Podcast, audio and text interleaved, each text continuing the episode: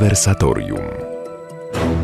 Dzień dobry Państwu, konwersatorium Paweł Milcarek. Dzisiaj gościem w konwersatorium jest Paweł Grad. Dzień dobry. Dzień dobry. Rozmawiamy znowu o książkach wielkich i dzisiaj sięgnęliśmy do książki o, o ogromnym znaczeniu, choć e, no, nie jednej z tych, które są dzisiaj czytane i o których się, o, są omawiane. Chodzi o Didaskalikon Hugona ze świętego Wiktora.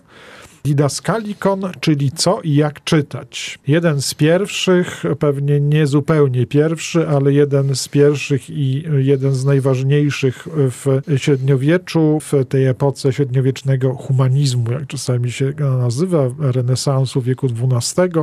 Taki przewodnik po lekturach, który dzisiaj, tak jak każdą z tych wielkich ksiąg będziemy charakteryzowali za chwilę według e, tego, co Paweł Grat i Paweł Milcarek znaleźli tam e, szczególnie frapującego, ale jak zwykle od jakiegoś e, wstępu, bo jak, tak jak się powiedziało, nie jest to dzieło o którym gdy wspomnimy, to każdy przynajmniej skinie głową, bo słyszał, że jest polityka Arystotelesa, państwo Platona, tego typu rzeczy, o których my tutaj już mówiliśmy. Hugon ze świętego Wiktora, zacznij, zaczynając od samego autora, to nie jest postać pewnie dzisiaj powszechnie znana, a nieprawdopodobnie ważna postać dla kultury swego czasu i w pewnym sensie, tak można powiedzieć, skoro kultura rozwija się także dzięki pewnemu przekazowi inteligentnemu, i różnym dokonywanym w tym przekazie, w tradycji syntezom, no to niewątpliwie mamy tu do czynienia z autorem, któremu wiele zawdzięczamy, choć o tym nie musimy wiedzieć i ten dług się bardzo, bardzo już w ciągu następnych wieków, e, można powiedzieć, rozlał po różnych dalszych autorach, różnych dalszych dziełach, niemniej mamy go tutaj. Dlatego zaczyna się od samego jego imienia. Hugon ze świętego Wiktora. Wielu autorów, nawet bardzo wysokiej klasy, myli to imię Hugon od świętego Wiktora pisują, bo im się wydaje, że to trochę tak jak zakonnik. Imię zakonne, tak. Wspomni, tak. Jan od krzyża. Matka Jan aniołów. Właśnie. Hugon od świętego Wiktora. Tu nie, nie jest tak, bo chodzi o usytuowanie w przestrzeni Hugona.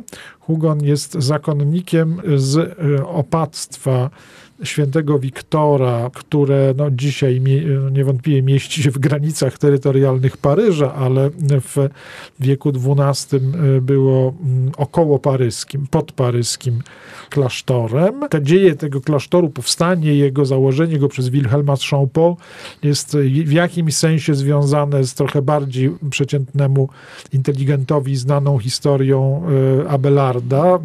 Abelard, jak wiemy, w dyskusji doprowadził do desperacji Wilhelma z jednego ze swoich nauczycieli.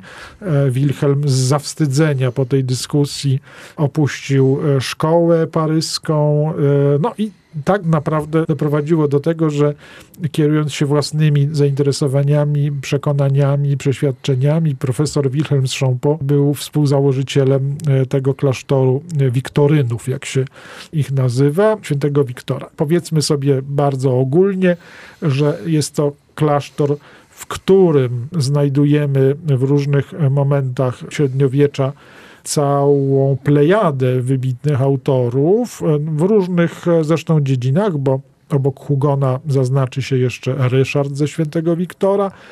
Jako poeta, autor utworów liturgicznych Adam ze Świętego Wiktora. Będziemy mieli jeszcze zaangażowanego w dyskusjach, e, jakbyśmy powiedzieli dzisiaj, biblistycznych w średniowieczu Andrzeja ze Świętego Wiktora i to jeszcze mam nie jest koniec. Tego rodzaju naukowa płodność e, tego miejsca wynikała z samego założenia. To był klasztor, w którym już sam założyciel przyjął, że zostanie podjęta próba życia równocześnie ideałem mniszym, byśmy powiedzieli tym klasycznym, starym ideałem mniszym, który pewnie tutaj nie się nie łączy z regułą świętego Benedykta, ale, ale który jest jakoś związany z tą, z tą tradycją monastyczną, dawniejszą, a z drugiej strony w jakimś sensie wykroczenie poza tę tradycję, próba znalezienia się w świecie y, miast, tworzących się szkół teologicznych, szkół filozoficznych, że ci mnisi ze świętego Wiktora będą się również zajmowali nauką i nauczaniem. Podwójny ideał, który spowodował, że, że właściwie sam przedstawiciel tego miejsca, tego, tego jakby jeden z jego realizatorów, Hugon ze świętego Wiktora, znajduje się w takim przejściu między jedną kulturą średniowieczną a drugą, między kulturą klasycznego monastycyzmu benedyktyńskiego, czy także cysterskiego jeszcze powiedzmy, a kulturą scholastyki, kulturą uniwersytecką, kulturą dyskusji, dysput e, nieustannych właśnie również lektur. Wydaje się, prawda, że w szkolnych wiekach tę funkcję uczonych mnichów przyjęli raczej zakonnicy z zakonów tych prawda, a, Mhm, a benedyktyni, no nie wiem, czy powrócili do swojego pierwotnego powołania, w każdym razie mniej tych nazwisk, tych uczonych benedyktynów w szkolnych wiekach wydaje się. Tak, tak, tak. Można powiedzieć, że to już potem, jeśli chodzi o benedyktynów, nie był dobry czas. Jeśli chodzi o wiktorynów natomiast, tych tutaj... Znaczy, może, może biorąc pod uwagę ich powołanie monastyczne właśnie było dla, tak, dla, tak, dla właśnie, nich dobre. Że może dobre, chociaż history, chociaż powiedzmy sobie w skrócie, że nie były dobre Tak. e, już z innych względów. Jakoś e, poza e, bardzo dobrymi m, wyjątkami benedyktyni e, w tym czasie wielkiego średniowiecza nie mieli e, jakby dobrego czasu, czy tego najlepszego swojego czasu. Natomiast Wiktoryni to trochę jest e, rzeczywiście taka przygoda, która dotyczy i Paryża, i XII wieku. E, Nie ma e, tutaj kontynuacji, tak jak powiedziałeś, właściwie ta kontynuacja najbardziej owocna to są bodaj Dominikanie, którzy zresztą dosłownie ten ideał Mm. połączenia mniejszej kontemplacji i apostolstwa i głoszenia sobie w swoich e, konstytucjach, w swoim, w swoim ideale mniejszym wpiszą. Ale zanim skończymy to zupełne wprowadzenie, warto powiedzieć o samej książce. Książka pod tytułem, przypomnijmy, Didaskalikon, czyli y, co i jak czytać, tak przynajmniej ten tytuł oddano e, w y, polskim tłumaczeniu. Nareszcie y, je mamy. Tłumaczenie Pauliny Pludr-Żuk. Oryginał e, tego e, tekstu nosi tytuł Didaskalikon de Studio Legendi. Rzeczywiście trochę odbiega od tego polskiego tłumaczenia, bo kojarzy dwa słowa, które mają potężne, potężne, szerokie znaczenia. Studium legendi. Legendi, oczywiście chodzi o czytanie, tak? Rzeczywiście jest to książka o czytaniu, co od razu dla kogoś w średniowieczu kojarzy intensywną pracę intelektualną. Czyta się teksty no nie tak jak dzisiaj mamy zawalone księgarnie i biblioteki książkami. Tutaj właśnie chodzi o to, żeby do odpowiednich książek dotrzeć, znaleźć je i w jakimś sensie, żeby one e, z uwagą zostały przez nas przepracowane intelektualnie. I ten drugi wątek przepracowania jest jeszcze dodatkowo zaznaczony mocno w tym słowie studium, de studio legendi. Studium podkreśla Dzisiaj może to nam tak nie gra. Raczej słowo studium kojarzy po prostu intensywne, intelektualne za, zatrzymanie się przy jakimś temacie, pewną pracę włożoną w, w analizę, a tu jeszcze do tego dochodzi moment przemiany. Chodzi o czytanie tego, co może i powinno nas przemieniać, dawać swoją nagrodę za ten wysiłek. E, Studium trochę coś z tego ideału, pradawnego ideału filozoficznego, że filozofia nie jest tylko pewną intelektualną pracą, ale mającą swoje egzystencjalne, życiowe konsekwencje. Książka mająca dwie części. Część e, pierwszą, w której się mówi o lekturach świeckich, część drugą, w której się mówi o sposobie czytania Pisma Świętego. E, Samo w sobie jest to e, wprowadzeniem planem do wcześniej odkrywanych szerokich przestrzeni kultury chrześcijańskiej. Z jednej strony oczywiście było bardzo tradycyjne, przynajmniej od czasów świętego Augustyna, jeśli nie wcześniej, zrozumienie, że żeby przystąpić do czytania tekstów świętych, trzeba uruchomić, ukształtować umysł także odpowiednimi sztukami, sztukami wyzwolonymi, pracą umysłową, pracą filozoficzną, badaniem natury rzeczy i e, rzeczywiście ta pierwsza księga z lekturami świeckimi jakoś tej wstępnej pracy jest poświęcona. Drugie, no to oczywiście odpowiednia analiza Pisma Świętego, bo Hugon ze Świętego Wiktora sygnalizuje nie jeden raz, że e, głęboko błądzą ci mędrkowie i wesołkowie, którzy uważają, uważają, że wystarczy wziąć karty Pisma Świętego i po prostu głosić, co jest w nich napisane. Rzeczywiście trzeba owego studium, jakaś prawdopodobnie ukryta polemika z Abelardem, ta zadra e, antyabelardowska jest u Wiktorynów e, obecna, że nie wystarczy po prostu być uczonym w jakiejś innej dziedzinie, żeby brać się do Pisma Świętego. To wymaga osobnego starania. Mamy w tej książce, powiedzmy sobie, bardzo interesujący dla nas do dzisiaj, średniowieczny, ale z XII wieku, sposób pojmowania tego, czym są nauki, czym jest filozofia, e, jakie dyscypliny stanowią prace intelektualne ludzkiego studium, e, jakie cnoty czy umiejętności są wymagane u kogoś, kto do studium się zabiera, przystępuje do niego. No i w końcu rzecz, która bodaj była najbardziej studiowana, z tego bardzo bogatego materiału to jest a propos zwłaszcza Pisma Świętego, ale nie wyłącznie cała teoria, bogata teoria sensów, tak? czytania tekstu na rozmaitych poziomach e, jego przekazu. Hmm z sensem literalnym, sensami duchowymi. No można powiedzieć, że wiktoryni stali się także dla scholastyków średniowiecza i także potem właściwie dla kościelnego w ogóle nauczania w tym względzie w znacznym stopniu inspiracją, porządkującą taką inspiracją w tej, w tej dziedzinie. Rozumiem, że Państwo pojmują, dlaczego to jest wielka książka. Myślę, że w związku z tym, że, że szczęśliwie Instytut Badań Literackich Polskiej Akademii Nauk wydał niedawno cały przekład, ale nawet i swoim zwyczajem y, oryginał i przekład w jednym tomie, jest to książka y, bardziej czy mniej na wyciągnięcie ręki dzisiaj dla nas. Nie tylko jest jakąś legendą. Ja pamiętam z czasów y, swoich studiów, że książka ostatecznie właściwie właściwie wydana w oryginale w, w Miniu, dostępna w Patrologia Latina. Taka trochę legenda, o której profesorowie opowiadali, co jest, co jest w środku. Zresztą dzisiaj Min bardzo łatwo dostępny w Oczywiście, internecie. właśnie, internetowo. To się Za darmo, zupełnie legalnie w PDF-ie. Zachęcamy.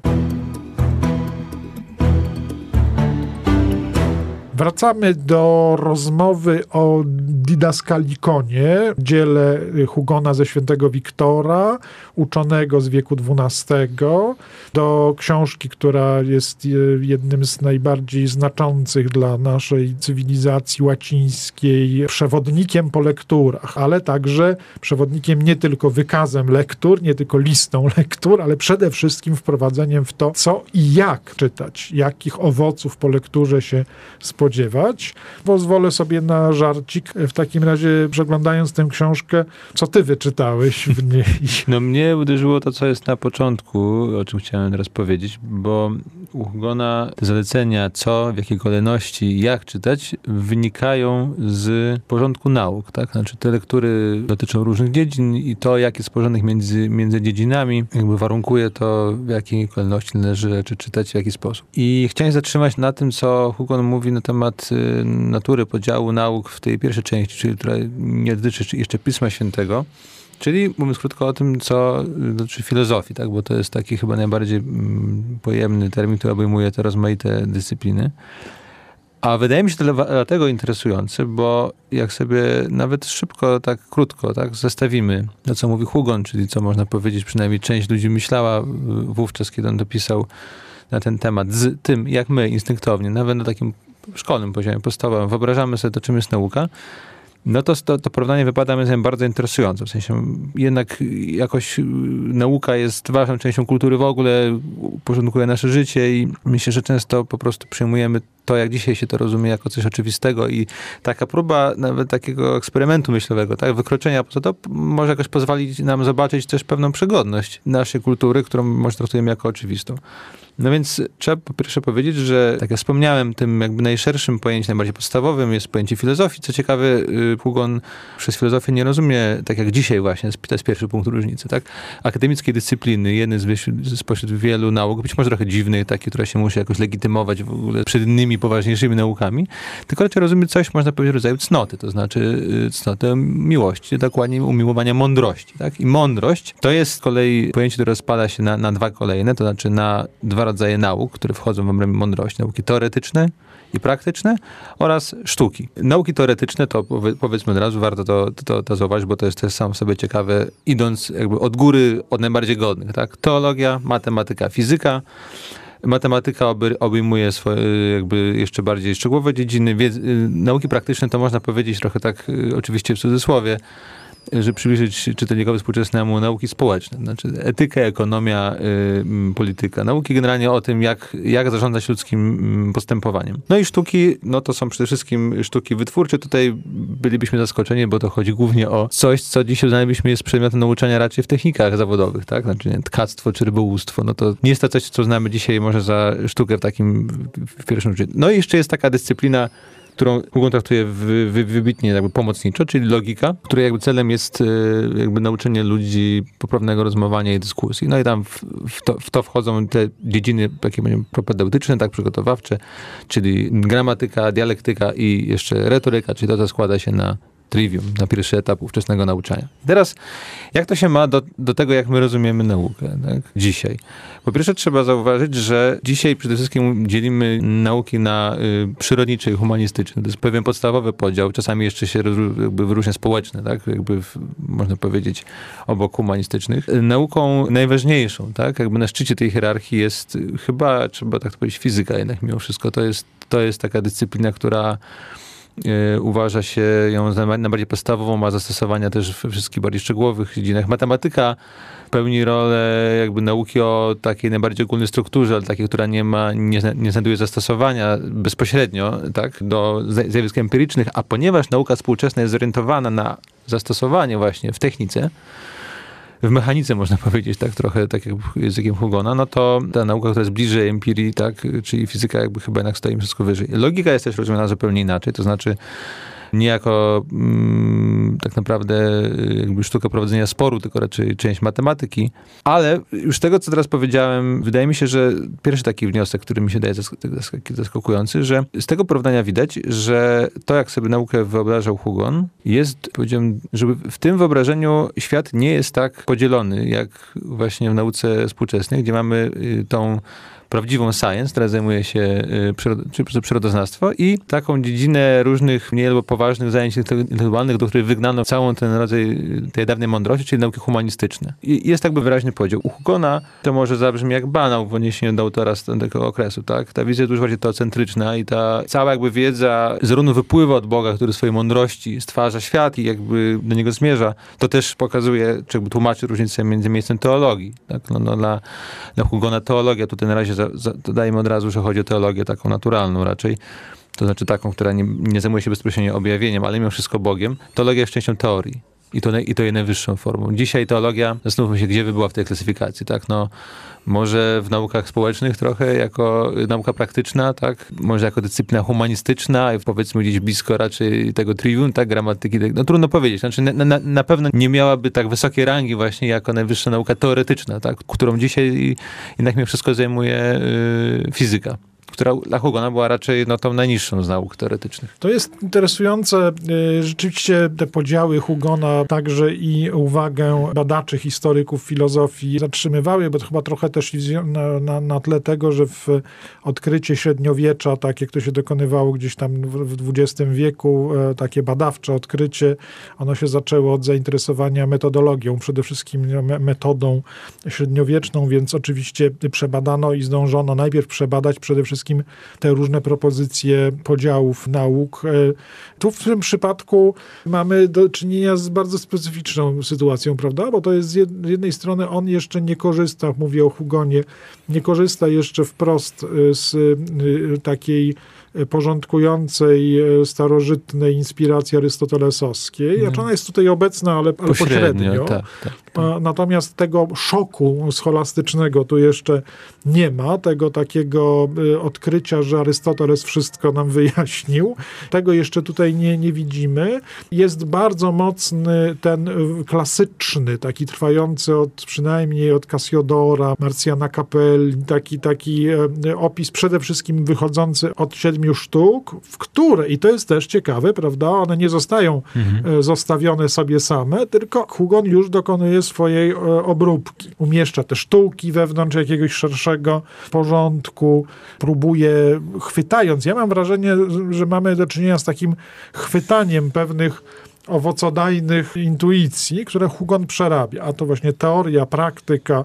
Zresztą taki nie wiem, czy, za, czy te, na to zwróciłeś uwagę w ogóle w całej tej książce, ale też i przy tym, przy tym porządkowaniu. To jest nieustannie obecny, potrzebny mnemotechnice średniowiecznej, e, a wprowadzany do dydaktyki nieustanny świat takich e, jest cztery, tego tak, trzy, tak, o, tak, to, tak, to się dzieli na tyle i tak dalej, żeby łatwiej można było sobie tę mapkę pamięciowo Najlepiej się tak wszystko kojarzy z jakimiś y, poręcznymi cytatami z Pisma Świętego, które właśnie, podają tak, właśnie, podają uzasadnienie tego, tego podziału. I za chwilę, w wieku XIII, za chwilę, to znaczy jakieś 100 lat później, bo tutaj mówimy Didaskalikon, to bardzo różnie badacze go tam jakoś datują, nie jest łatwo, ale gdzieś tam około 1120 roku tak się oblicza.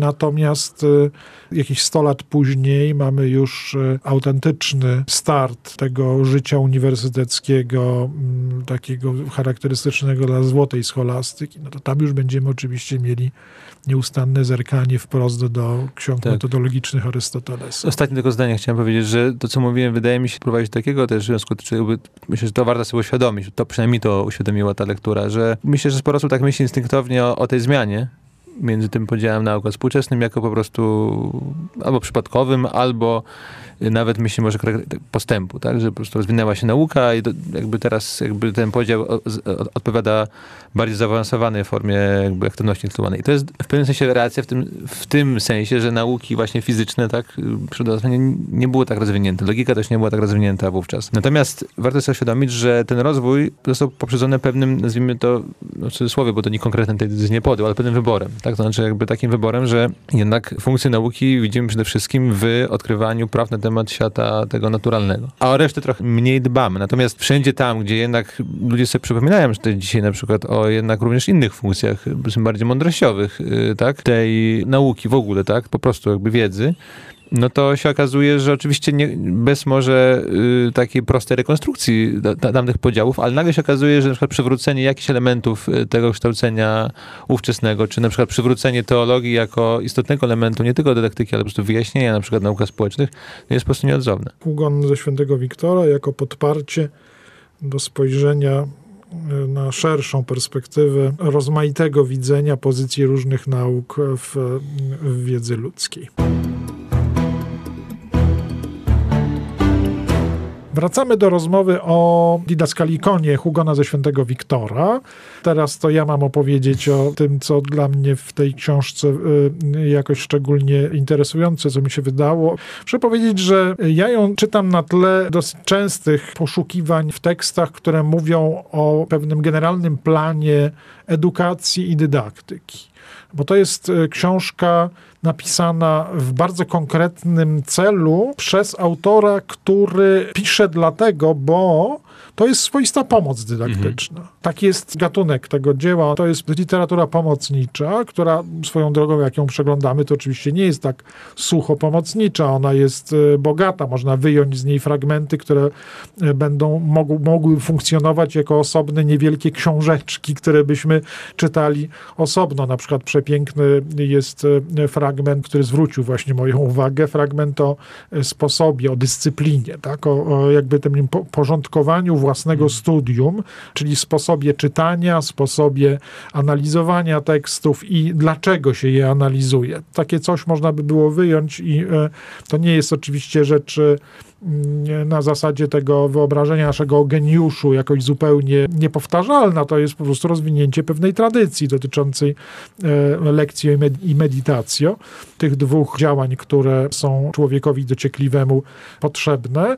No ale u Hugona znajdziemy też taki zabieg, e, który wszyscy autorzy średniowieczni właściwie poważni podejmują, mianowicie bierze się czasami tekst, który uczeni do dzisiaj nie mogą ustalić, na przykład jakąś anegdotkę albo jakiś jakiś, jakiś dwuwiersz albo jakąś krótkie powiedzonko, maksymę, która funkcjonuje w ten sposób, że do dzisiaj nie można ustalić, kto jest jej, jej autorem, ale Hugona to specjalnie w ogóle od początku nie interesuje. Nie chodzi mu o to, żeby zacytować Platona i pokazać, że on rozumie Platona, tylko bierze coś, co powiedzmy sobie dla kontrastu jest swoistą, nie wiem, potoczną przyśpiewką, takim powiedzonkiem, które funkcjonuje i z niego wydobywa treść, żeby pokazać, rzeczywiście pewną dyscyplinę uczenia się. W tej dyscyplinie uczenia się z jednej strony ogromną rolę odgrywa w dalszym ciągu pamięć. I to jest element bardzo tradycyjny i właściwie zawsze obecny we wszystkich wcześniejszych traktatach o uczeniu się. Edukacja, zarówno w, w ujęciu cycerońskim na przykład i późniejszym, a już zwłaszcza w, w, w, etapie tworzenia się rozmaitych, najpierw klasztornych, a później innych szkół w średniowieczu, jest oczywiście kultywowaniem pamięci, ćwiczeniem pamięci. Trzeba rzecz, której się uczymy, dobrze zapamiętać. I temu Hugon poświęca e, osobną uwagę. Badacze podpowiadają nam, że niewątpliwie korzysta e, z tej tradycji retorycznej, starożytnej, z tą całą, jak powiedzieć, topiką, to znaczy tym takim umiejętnościami, umiejs znajdowaniem miejsc, tych locji, w których się za, jakby zatrzymuje w naszej pamięci jakaś rzecz. To jest cała technika, która u Cycerona była opisana w szczegółach, choć dzisiaj wątpimy, czy praktycznie zawsze stosowana, ale pewien przewodnik zapamiętywania. Natomiast u Hugona e, rzecz się nie w tym zawiera, nie, nie zamyka. On nie jest po prostu tylko sprawozdawcą starożytnych technik, starożytnej mnemotechniki, bo mamy u niego również coś, co pewnie należałoby wiązać z bardziej chrześcijańską, tak, trochę monastyczną tradycją zapamiętywania tekstów wybranych, takich tekstów jak teksty Pisma Świętego, które mają wypełnić e, już dalej nie tylko pamięć, ale, ale całe życie swoją nauką. Coś takiego mieliśmy i zresztą tutaj też kiedyś rozmawialiśmy przy okazji Jana Kasjana o tych różnych mniejszych, także modlitewnych technikach pamięci. U Hugona już nie chodzi o techniki na użytek ani retorów starożytnych, ani mnichów e, w pustelniach, tylko chodzi o techniki pamięci dla E, na, na użytek e, ludzi uczących się, e, ludzi, którzy pobierają szerszą edukację w szkole. Nie wiemy bardzo do końca, jakie jest jego wyobrażenie, czy ma, na pewno jeszcze nie mówimy o uniwersytetach w, w naszym dzisiejszym znaczeniu, ale jednak już mówimy o pewnym bardziej swobodnym ruchu szkolnym, tak, obecności ludzi, którzy są pierwszymi przykładami tego, co nazwiemy kiedyś inteligencją, jako, jako tą no, no, nową warstwą. Ale w dalszym ciągu cała edukacja, jak powiedziałeś, zmierza do ogarnięcia Pisma Świętego, więc jest generalnie edukacją zmierzającą do teologii. Natomiast z całą jasnością Hugon zdaje sobie sprawę, że żeby do tego szczytu dojść, trzeba naprawdę poważną pracę podjąć także na tych przestrzeniach wcześniejszych e, filozofii. To one jest, tutaj mamy już peł, w pełni legitymizowane te, te, te, te wstępy do artes. To nie jest już jak w tych wcześniejszych wiekach dyskusje, czy używać tych technik, czy wchodzić w sztuki głębiej. Tu mamy po prostu cały ten, cała ta pierwsza część tej księgi daje wyraźnie o tym znać. Mamy po prostu szeroki e, program tego, co w przyszłości będzie programem Wydziału Arcjum, Wydziału Sztuk, co prawda Wydziału Wstępnego w uniwersytecie, ale no, może być niepomijalnego. Każdy musi przez, przez nie przejść. Więc oczywiście wracam do tego, technika pamięci dla tych, którzy prowadzą na co dzień pracę mhm. intelektualną. To jest jeden wątek. Obok tego jest, y, i to wydaje mi się, Y, y, oczywiście ogromnie ciekawe, że obok tego jednak mamy już wyjście poza e, samo przypominanie i zapamiętywanie, bo Hugon zdaje sobie sprawę, że przynajmniej równie ważną operacją jest e, wewnątrz tego meditari, wewnątrz tej medytacji zrozumienie. I tu otwierają się te no, nowe perspektywy, które w przyszłości będą najważniejsze dla scholastyki. Używanie argumentów, dociekanie e, znaczenia, dociekanie e, istoty rzeczy. Na razie u Hugona jest to przede wszystkim operacja na sensach. Rozumienie sensu tekstów, zrozumienie, jakbyśmy powiedzieli, co autor ma na myśli, ale zmierza to od znaków, od tekstu, zmierza to oczywiście do rzeczy, zarówno rzeczy, które przedstawia Pismo Święte, jak rzeczy, które ma w sobie księga natury. Jeszcze tak pomyślałem sobie, że przyznanie aż tak wielkiej roli pamięci w edukacji i to na różnych poziomach, tak, jest, y, myślę, dla dzisiejszego ucha znowu się trochę źle kojarzy, tak, tak bo to tak, jest, bo to jest prawda, to jest ta, to jest Pamięciowe pamięciówka, ta tak. straszna, ta wykuwanie na pamięć straszne, ale wiesz, pomyślałem sobie jeszcze, zacząłem się tak zastanawiać trochę um, znowu w tym, w tym samym duchu, w którym swoją wypowiedź miałem, tak, a jak to jest dzisiaj właśnie w nauce, że jednak powiedziałbym, że, bo uderzyło mi to, co powiedziałeś, że to są mm, techniki pamięci dla osób y, studiujących, znaczy badających, tak? Dlatego, że to właśnie często, często ten atak na tą pamięciówkę łączy się też z takim przekonaniem, że to jest y, zasadniczo takie straszne narzędzie, którym się katuje ludzi na bardzo wczesnym etapie, takim zupełnie przygotowawczym edukacji, a już jak ktoś naprawdę uprawia działalność intelektualną, tego nie potrzebuje. No bo to jest twórcza tak, praca i tak. tam po prostu nie ma miejsca. Ale to jest nieprawda i myślę sobie, że nawet nie tylko w świetle tego, co Hugon pisał, ale też znowu, jak spojrzymy w świetle tych, jego pisma na to, co dzisiaj, jak, jak dzisiaj wygląda uprawianie nauki, no to ciekawe pod względem jest historia pojęcia paradygmatu, tak? Znaczy, to jest opisane jakby w historii nauki takie zjawisko, że no, paradygmat pierwotnie to słowo, znaczy odnosiło się do przykładów właśnie mnemotechnicznych w podręcznikach i to głównie grama, gramatycznych, tak? A wraz z pojawieniem się podręczników akademickich, których jak wiadomo korzystają nie tylko studenci, ale często są one kompendiami po prostu wiedzy również dla badaczy. Te części, w których mieliśmy omówione y, przykładowe zadania, jakby, w których rozwiązywano problemy badawcze, no właśnie nazywane paradygmatami. Jest to jak najbardziej pewien rodzaj techniki mnemotechnicznej. I z czasem słowo paradygmat rozszerzono to za sprawą Tomasa Kuna, w ogóle w ten sposób, żeby zaczęło się ono odnosić w ogóle do pewnego przyjętego sposobu uprawiania nauki w danej dyscyplinie, dlatego, że to, to było założenie Kuna, że nauka normalna tak zwana nie zajmuje się w ogóle y, odkrywaniem nowych faktów. Znaczy nie jest twórcza, tylko raczej korzysta właśnie z zastanego paradygmatu, który trzeba sobie przyswoić na sposób pamięciowy po to, żeby znaleźć, ustalić no, nowe połączenia albo wyjaśnić jeszcze jakby niewyjaśnione zjawiska. I to pokazuje, że ta, ta jakby trwałość i znaczenie y, mnemotechniki po prostu, sztuki jakby przyswojenia sobie tego, co stanowi bazę wiedzy, to jest jakby jakaś taka, ku mojemu zaskoczeniu, bo już ja skłaniałem do wniosku, że znowu to jest jakby jakaś, jak, jakaś swoistość średniowieczna, ale, ale doszedłem do wniosku, słuchając ciebie, że nie, że to jakby jest coś jakby jak najbardziej de facto obecnego w dzisiejszej praktyce naukowej, nawet jeśli się tego nie chcemy przyznać, bo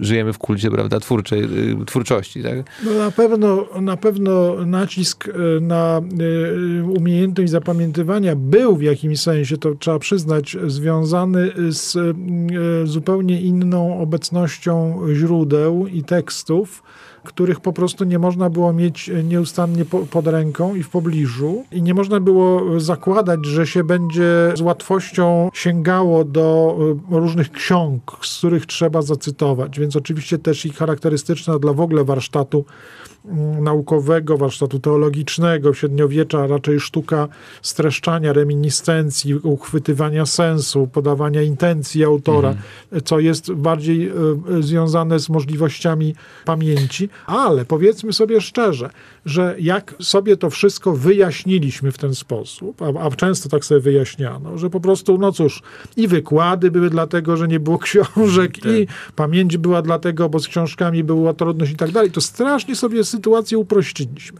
Bo tak naprawdę być może przy tej okazji, być może z powodu tych y, niemożliwości i ograniczeń, ale dydaktycy średniowieczni mieli świadomość, że rzeczy, które człowiek świetnie o, o, obrócił w pamięci jako element, do którego łatwo może sięgnąć, no będą po prostu grały w myśleniu. To znaczy, będzie można nieustannie posługiwać się i w jakimś sensie nie traktowali, bo to jest jeszcze to ogromnie ważne.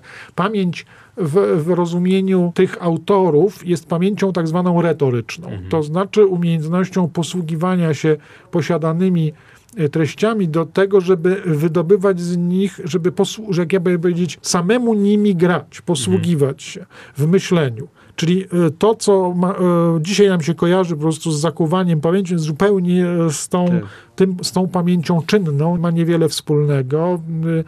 Dzisiaj no, notabene jest ogromne zainteresowanie nowe, nowe zainteresowanie całym zagadnieniem technik pamięci średniowiecznych. Powstaje na ten temat dużo prac, jest dużo dociekań na temat europejskiej, obecnej w Europie, mhm. łacińskiej tradycji pamięci. To z tego źródła sięgając, pozwoliłem sobie na wrzucenie uwagi, że, że być może jednak nie wszystko się wyjaśnia poprzez Cycerona tak. i te wszystkie techniki retoryki starożytnej, że mamy jakieś inne podejścia, co oczywiście dzisiaj pewnie jest eksploatowane też, powiedzmy sobie, następnie przez różnych autorów książek proponujących nam e, uczenie się, pamiętywanie w taki czy inny sposób. Czasami, jeśli mhm. się to jeszcze oblecze w jakiś pradawny kostium, to jest część takiej publiczności, która to bardziej, która to bardziej lubi, tak jak, nie wiem, kuchnię świętej Hildegardy, prawda? To tak samo może pamięciowe sposoby mnichów, ale coś w tym jest. Ja tylko wrzucę, tak, wrzucę taką jedną rzecz, że to wyjaśnienie jakby roli pamięci przez brak książek, wydaje mi się, ma takie jeszcze ograniczenie,